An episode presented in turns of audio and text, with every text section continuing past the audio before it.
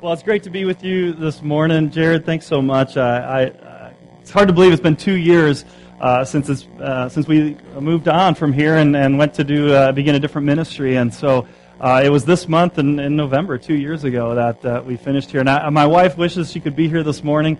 I was able to come with my older three daughters. Our youngest daughter, unfortunately, came down with pneumonia in the last couple days, and so it's one of those things where we couldn't really take her out, and so Shannon is with her this morning, but she sends her greetings and love as well. So, man, this is great. Look what you've done with the place. I love what you've done with the place. Very, very nice. And and uh, and to be here gathered now, second service, full house both times. I love seeing what's happening here, Jared. And, and you guys have such a great leader in Jared, and I've been so excited to to get to know Jared over the last uh, year or so, even more. And we've gotten to spend some time together, and and it's always been a lot of fun to connect and to hear and to see what's going on. Now, I recognize many of you, and there's some of you that I don't, which is always great because uh, new folks are coming and involved and a part of the church. And so um, I just I look forward to meeting you, and, and whether you know it or not, a big part of my heart uh, and life and story and our family is a part of this church. And so we feel very connected with you. And and in the course of this morning, I really, uh, in some ways, just kind of want to pull up a lazy boy, or maybe I'll pull up the stool here and just want to share some stories. I want to share a little bit about um, just some shared experiences that we've had as a church, some that you've been a part of, some that maybe you haven't been a part of, some that will be information to you that just gets you to understand a little bit about um, one community church and, and, a bit of our, our story that, that brought us here. And, and really, the, the older I get, uh, the more I tend to appreciate history. How many of you do appreciate history? How many of you are just raising your hand because that sounds like the good thing to say? oh, yeah, we can't, can't not appreciate history. I didn't always appreciate history, at least not like I'm continuing to do so, because I think when I was younger, a lot of it was like, ah, tradition, history, things in the past, is so unimportant, doesn't matter, this is now, this is the future, we keep moving forward. And, and what happens, though, is we, we, we lose some of that connectivity. We lose that perspective. And so as I, as I get a little older, I just turned 44 this last month, so I'm becoming an old man now. And somebody commented on the extra gray hairs that I had shaved off yesterday, hoping you guys wouldn't notice, but uh, too late. Uh, the more I do that, the more I realize the importance of history and, and what that, that role plays and, and the stories that, that shape us. And when we look at the scheme of history, even in our world, uh, one thing it does for me is it, it does two things. One, it reminds me how absolutely insignificant and unimportant I am. And that's a really good thing. Because sometimes we get so wrapped up and we think everything revolves around us and everything is now and everything's so important and we step back and we see the scope of what's happened and we realize, man, I'm just a speck. I'm just a speck on this planet and, and a moment in time and, and, and it's, it's a humbling piece that reminds us that, man, there's so much more to this life than just us and now and here. But at the same time, what history also does is it reminds us that actually I'm very important and that you're very important, that we each play a very significant role in the moment in time, in the place and the space, and the people that God has put us around, that He's given us something to do. And that we are part of the story. And so, in order for me to know my place in the here and now and going forward, I also need to know where am I in the larger scheme of things. And so, there's lots of histories, and there's a history to this church.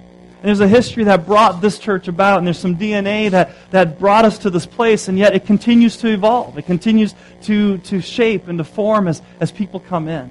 And so, like I said, today I want to take some time to do some reflecting and to share some stories of our past that were part of this identity, I think, that, that shaped uh, one community church to the point that, that we were involved. And yet at the same time, we don't want to stop there. We want to look forward to see what God is doing because He's been doing some great things, some big things, and some big uh, plans that are still ahead for the church. And so we want to take that time together and, and realize the importance of history. How many of you guys uh, watched uh, Game 7 of the World Series this past week, right? I mean, as you guys know, I am a huge baseball fan.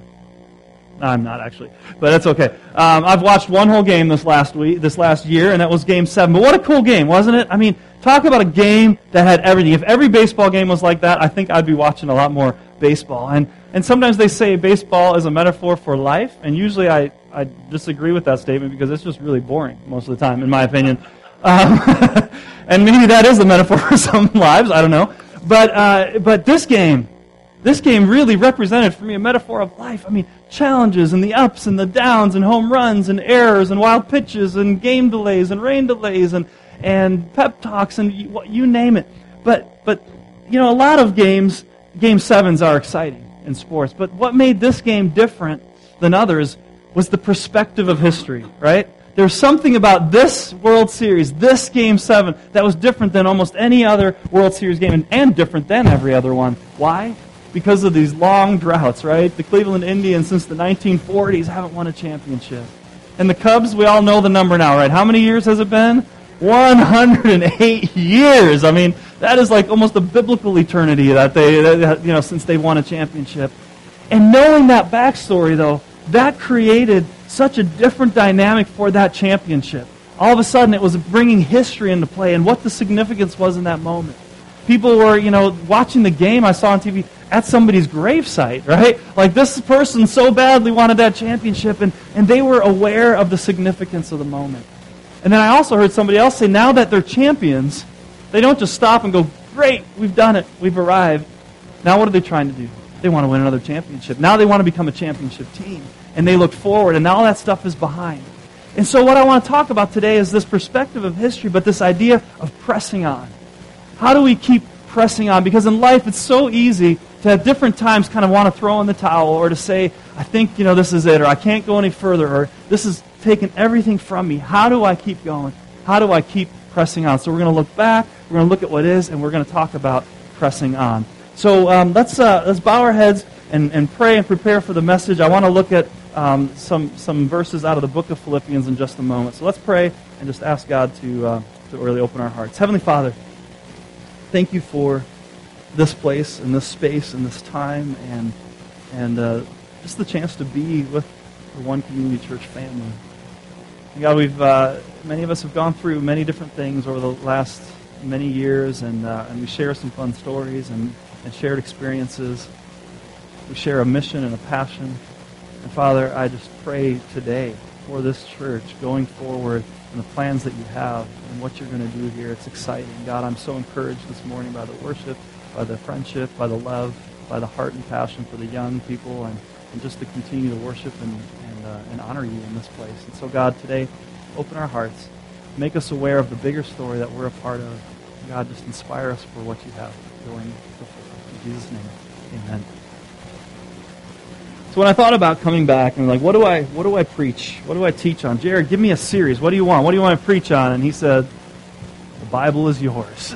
right? Whatever, you know, we're not in a series. Share what you want. And I thought, okay, what do I share? And I really realized this isn't just me going to a church and preaching somewhere like I have done, you know, in different times and you share a message. We're family.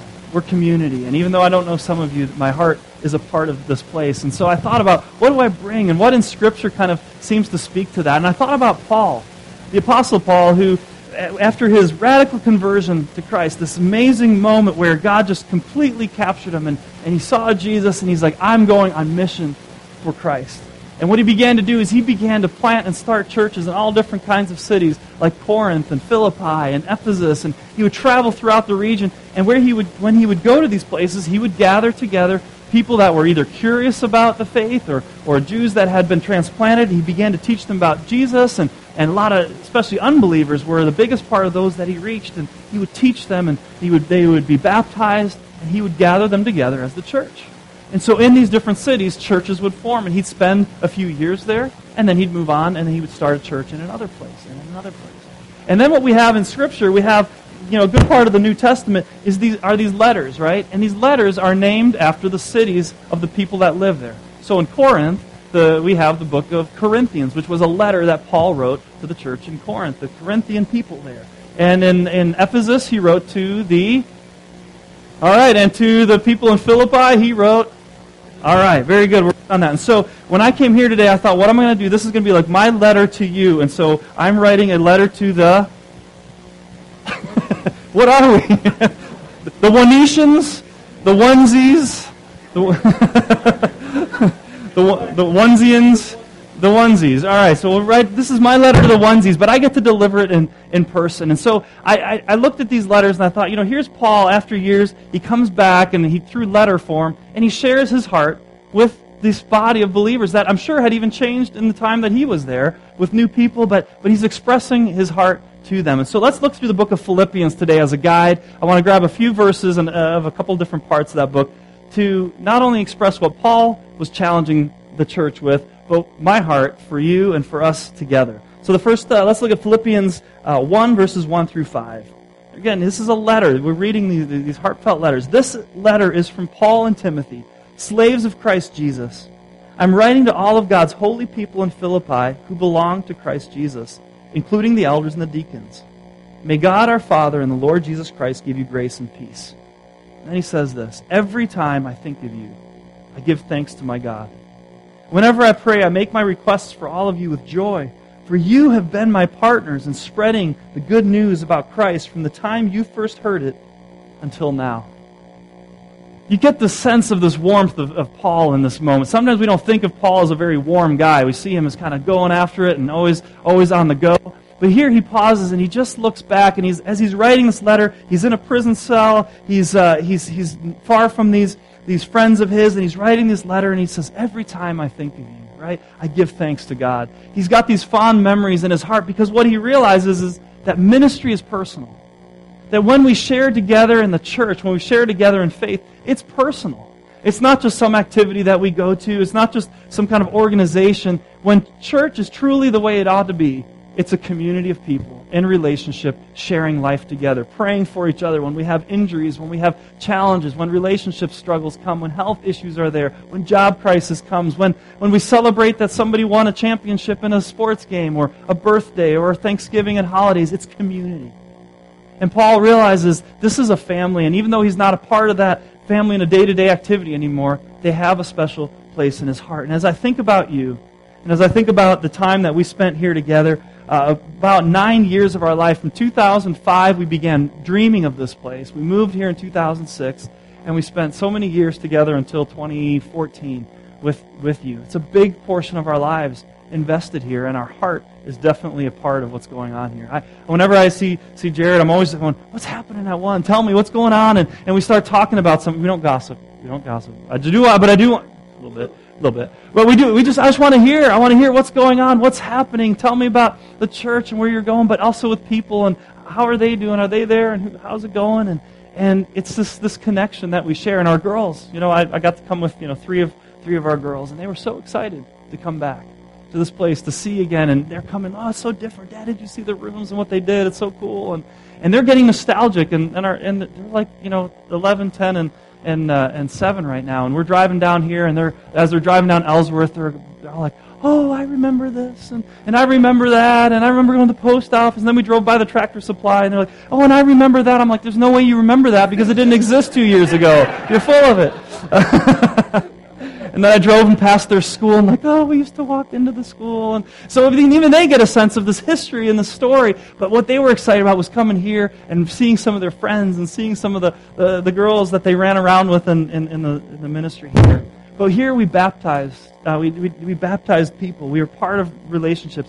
We were part of child dedications. Three of my children were dedicated in, in the church here, and we committed to being a part of each other's lives, and you were that, and we were in each other's homes, and and so ministry really is a part of something together. And, and, and that's why I, too, like Paul, have a fond place in my heart for each of you. And thank God for you and for this church and for this ministry. Then he says, We have been partners in spreading the good news about Christ. See, it's not just being good neighbors and, and, and hanging out together, but it's what brings us together. It's a partnership in sharing the good news about Christ. And that has been a heart of this church is to reach out, to do things, to risk things, to go, who can we reach and how can we communicate that good news? And I think about some of the things that we did. We would do church at a golf course. How many of you guys were part of church at golf course? A couple of you still remember that, right? We, we tried 37 minute church. Wasn't that, how many of you guys would sign me up for that? 37 minute church. I can't even preach for 37 minutes. That's too, that's too, too tight of a time frame. Um, but, you know, what can we do to reach people far from Christ? Let's try something different. Remember the, the time we, uh, we wanted to do an Easter egg hunt, but a lot of churches and different groups were doing that. We wanted to be a little different. And so that's just kind of always the DNA, right? It's got to be a little different, a little crazy. We did a glow in the dark Easter egg hunt. We've never seen anybody do it. We want to do it. And so we try to figure out how to make eggs glow in the dark. And we did this at night, an Easter egg hunt uh, in the dark.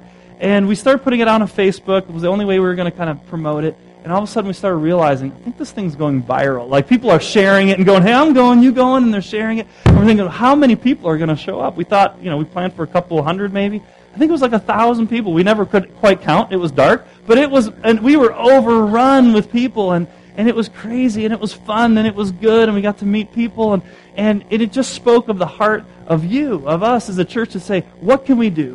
What can we do to, to, to, to go out and to reach people, to make connections, to take risks, that we can be partners in spreading the good news about Christ? Well, we started something great together, but the story continued. And here Paul continues too in verses 6 and 7. He says, And I am certain that God, who began the good work within you, he's going to continue his work until it is finally finished on the day when Christ Jesus returns. And then he says again about this relationship, So it is right that I should feel as I do about all of you for you have a special place in my heart. But what Paul continues to remind them, and this is part of this pressing on message, even though we look back, it's about inspiring us to go forward. He says that he's certain that God who began the good work within you will continue his work. And he's doing that as we hear the stories and as I see what you're doing here. He's continuing that work. But, but what is that foundation, that beginning of that work? The beginning of the work often defines some of that DNA that gets carried on and that, that gets put in, even though that evolves over time. And, and the piece that I just want to focus on briefly here is the name. One Community Church. One. You know, when we were when we were starting the church, we had this unique opportunity to to name a church. How many how many of you got to name a church before, right? We've got to name our kids, and you think the significance of a name for kids and what that means, and and uh, and so we went through what what could be communicated in this. What name do we want to have? And we have lists of names and, and ideas. And then one, one night, night it hit me as I was reading Luke 15. And in Luke 15, if, if you're familiar with that chapter, Jesus tells three short stories in Luke 15. And it's a story about a lost sheep, a story of a lost coin, and the story of a lost son, right? All three lost things. And he talks about, in different ways through these stories, the effort that was put forth to find this lost one, this lost thing, what it wouldn't take to go after that and the lost son who returns finally with open arms and to a father that loves and that shows grace. And I thought, man, we want to be that kind of church that goes after the lost one because the scripture said there'll be more rejoicing in heaven over one sinner who returns than over the 99 that never left. And so we continue to minister to the 99, but our mission and our heart is to reach the one because you know what? Each of us has been that one. And when we come and we realize we were that one, and there are others that need to experience this community, that need to experience life, and then out of many, we become one. out of many, we become one as we, we talk uh, and use that phrase. And over the years, we've used different ways to communicate that. You know, we're a church for people who don't like church. It was a phrase we used for many years in the beginning to communicate, hey, this is a different place. This is a place where, where it's okay to explore God. It's okay to come not knowing. It's okay to discover what it means. And you're going to find a community that welcomes you. And those phrases like live, love, or belong, believe, become, or one people, one passion, one purpose, it doesn't matter how you say it. You're going to say it in different ways, in new ways, and, and ways that express your heart. But at the heart of that mission is still to reach one. To reach one. And when you've reached one, you reach one more, and reach one more, and then become one, one body together on mission. So what God began there, it's not finished yet. He's still going. Look at Philippians chapter 2, the first verses. Paul goes on, he talks about this community. He says, Is there any encouragement from belonging to Christ? Any comfort from his love? Any fellowship together in the Spirit? Are your hearts tender and compassionate? He's asking all these questions and saying, Look, aren't you this community that Christ has transformed? And then he says this Then make me truly happy by agreeing wholeheartedly with each other loving one another, and working together with one mind and purpose. See, it's a, it's a community that continues to work together, continues to press on, that continues to say, what is our mission? What is our purpose? What is our calling? Yeah, we want to have, you know, seven bowls of mashed potatoes and, and spend our time together and, and be that community. But at the heart of that community, what continues to drive us is this mission that we've been called on.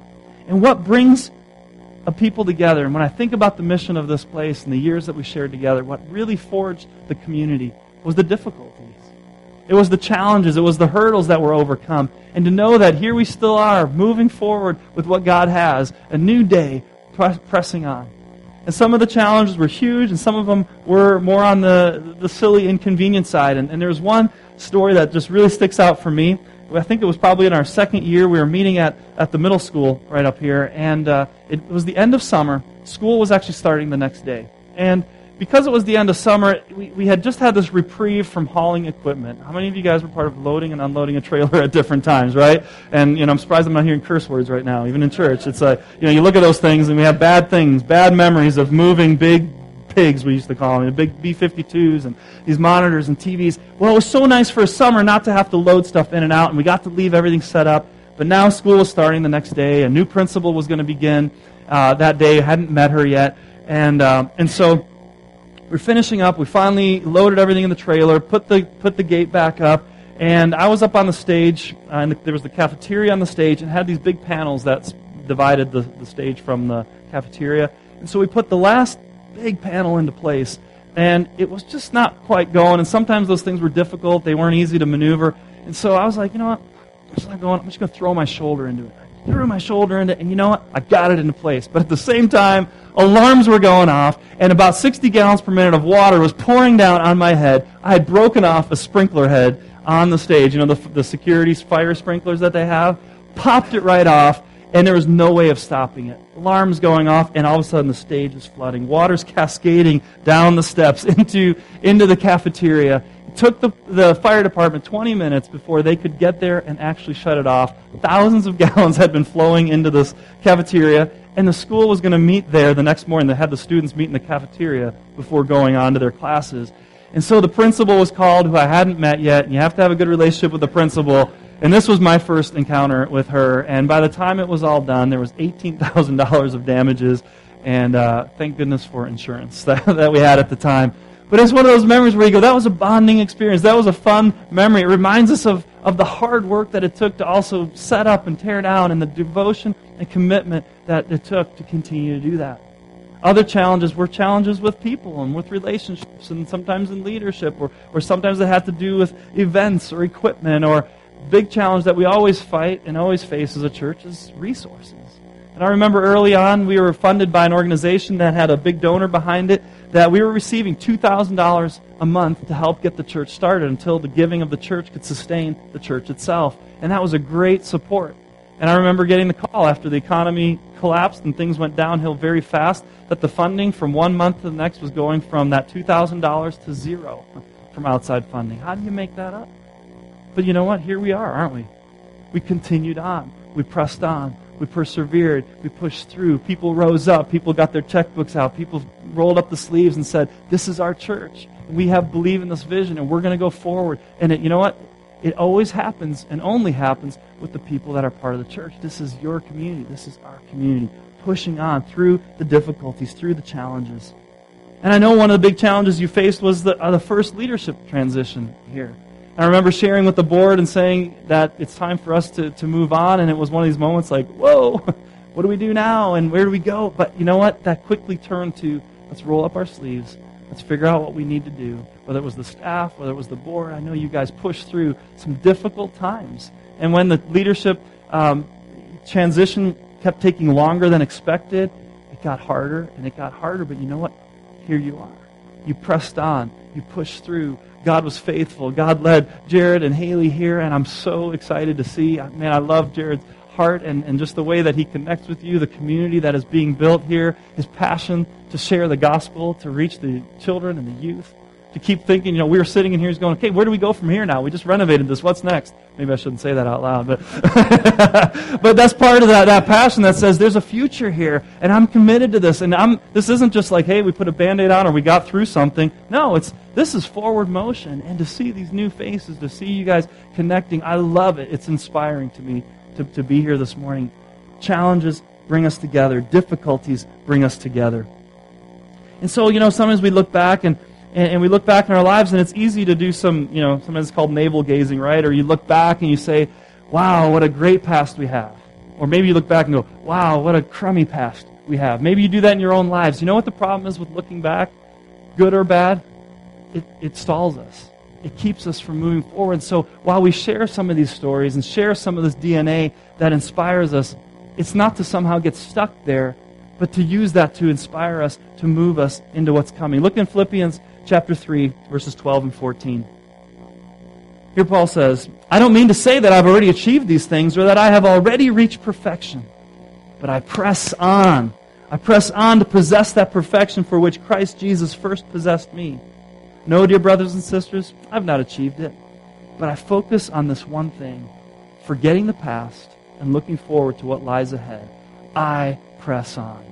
I press on to reach the end of the race and receive the heavenly prize for which God, through Christ Jesus, is calling us.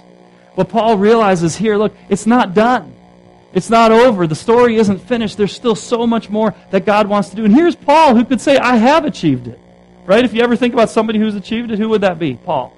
you go, this guy achieved it. I mean, he started all these churches. He was, you know, had this radical conversion experience, and he's writing, you know, what is half of our new, you know, our New Testament, our Bible, and he says, "I've not achieved it. I press on until I reach perfection, until I reach the prize that Christ Jesus has called me towards." Right?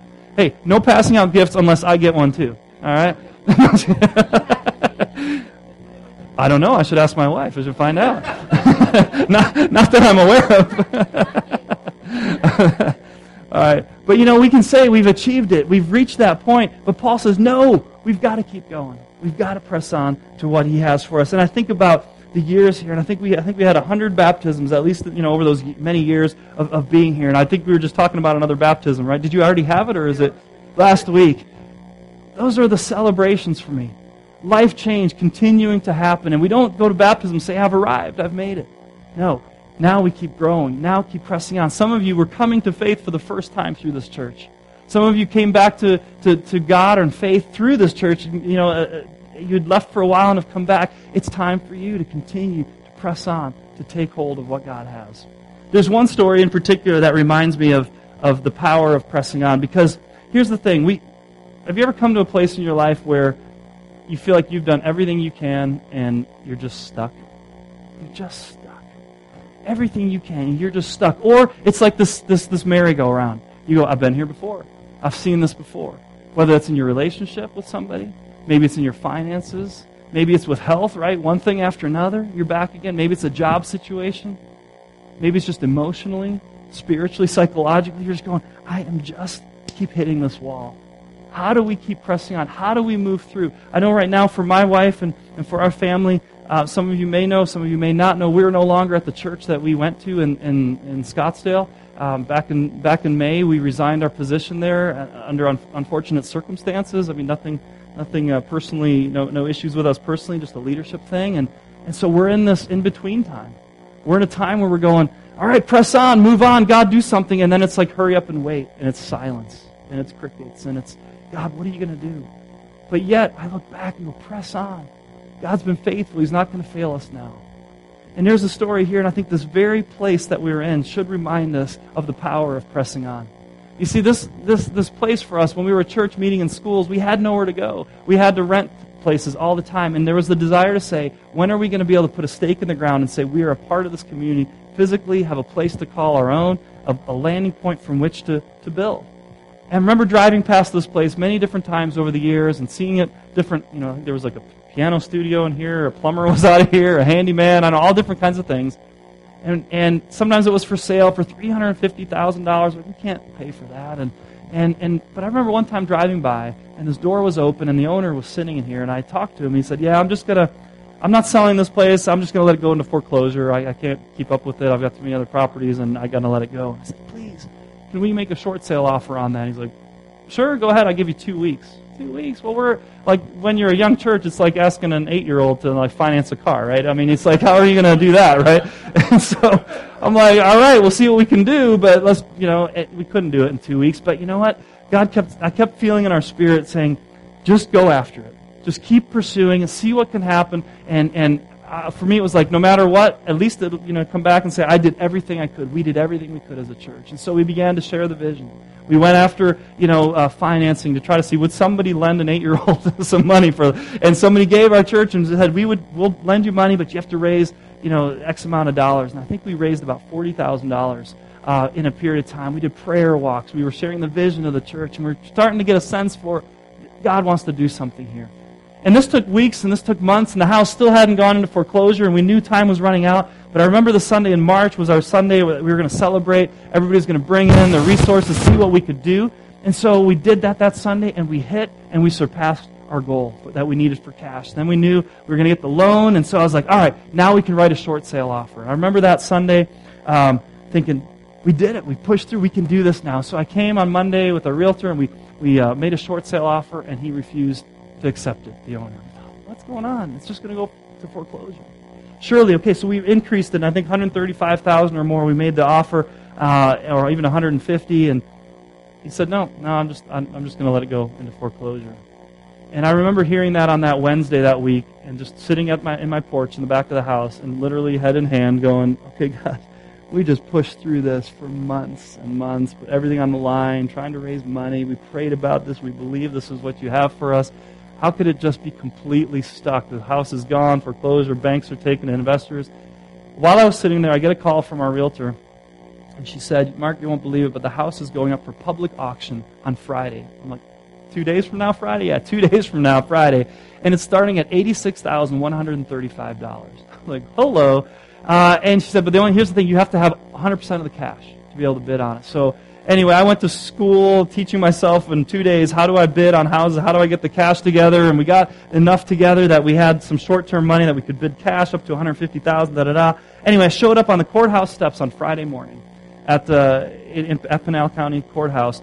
And just like you would see like on storage wars, you know, when people bid up against each other and, you know, they don't even want this thing, but they're going to keep bidding, hoping the other guy wastes his money there so they can get this one. People were doing that with the houses. And I'm thinking, this is this could be problematic because I only have so far I can go, and we're not doing this as an investment. This is for us, you know. And so I'm watching this as the day goes along, and they're bidding each other. I'm kind of learning how it goes. And, and shortly after lunch, one of the guys who'd been investing for a couple of investors had a couple phones and headphones. He comes up and he goes, "Hey, which house are you bidding on?"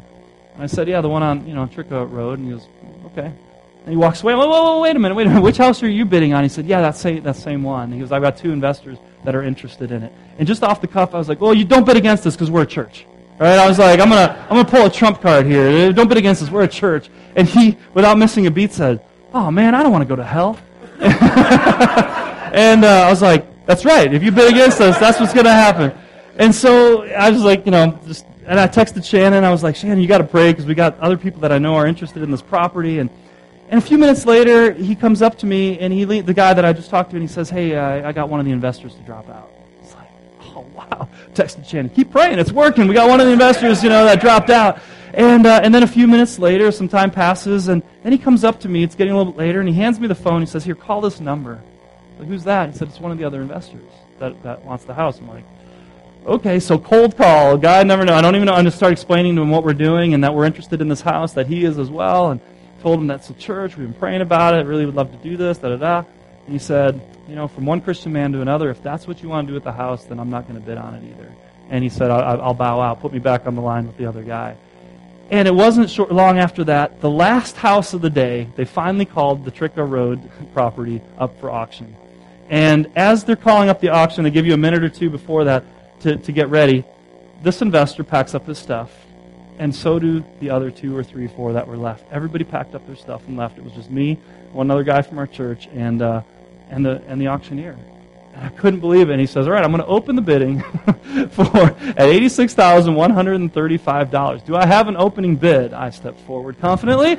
Uh, I had, you know, I had learned my my uh, my the, the, the routine. It was you bid plus one. So I said plus one uh, dollar more, and he said, "Going once." Crickets. Going twice, tumbleweeds. Three times sold. One community church, $86,136. And uh, it was amazing. And the next day, I wrote a check the, you know, for the sale. They gave me the key on that Saturday. And I remember driving back from Phoenix and walking in here with the key. We had possession. This was ours. It was that was it. It was done. There was no more sale, nothing. We owned it outright. It was amazing, and it was such an encouraging moment for me that reminded me that when we think we have done all we can, we've pressed as hard as we can, we've gone as far as we can, there doesn't seem to be a breakthrough in this relationship or in our health or in these scenarios or in our job, and we throw up our hands and we want to give up, we want to quit, we need to fall on our knees and we just need to wait on God. Now do what you can, press as you can, but when we can press no more, press on because God is pressing on. Jesus wants to, us to break through in these moments. Do not be discouraged. And when you're in this place, remember that story every once in a while. Because it didn't end there, did it? Because I come in here and what I dreamed and would hope would happen in this place and sketches and drawings that I had that were now rolled up and balled up are now here in a much beautiful, much more beautiful way. You, you, you continue to expand, to dream, to see what's next. Jared, you're doing a tremendous job, leaders, staff. Um, I just, I'm so excited for what God wants to do because the story continues. Your personal story, your faith story, the story of this church, this what you're doing in this community is powerful. Keep pressing on.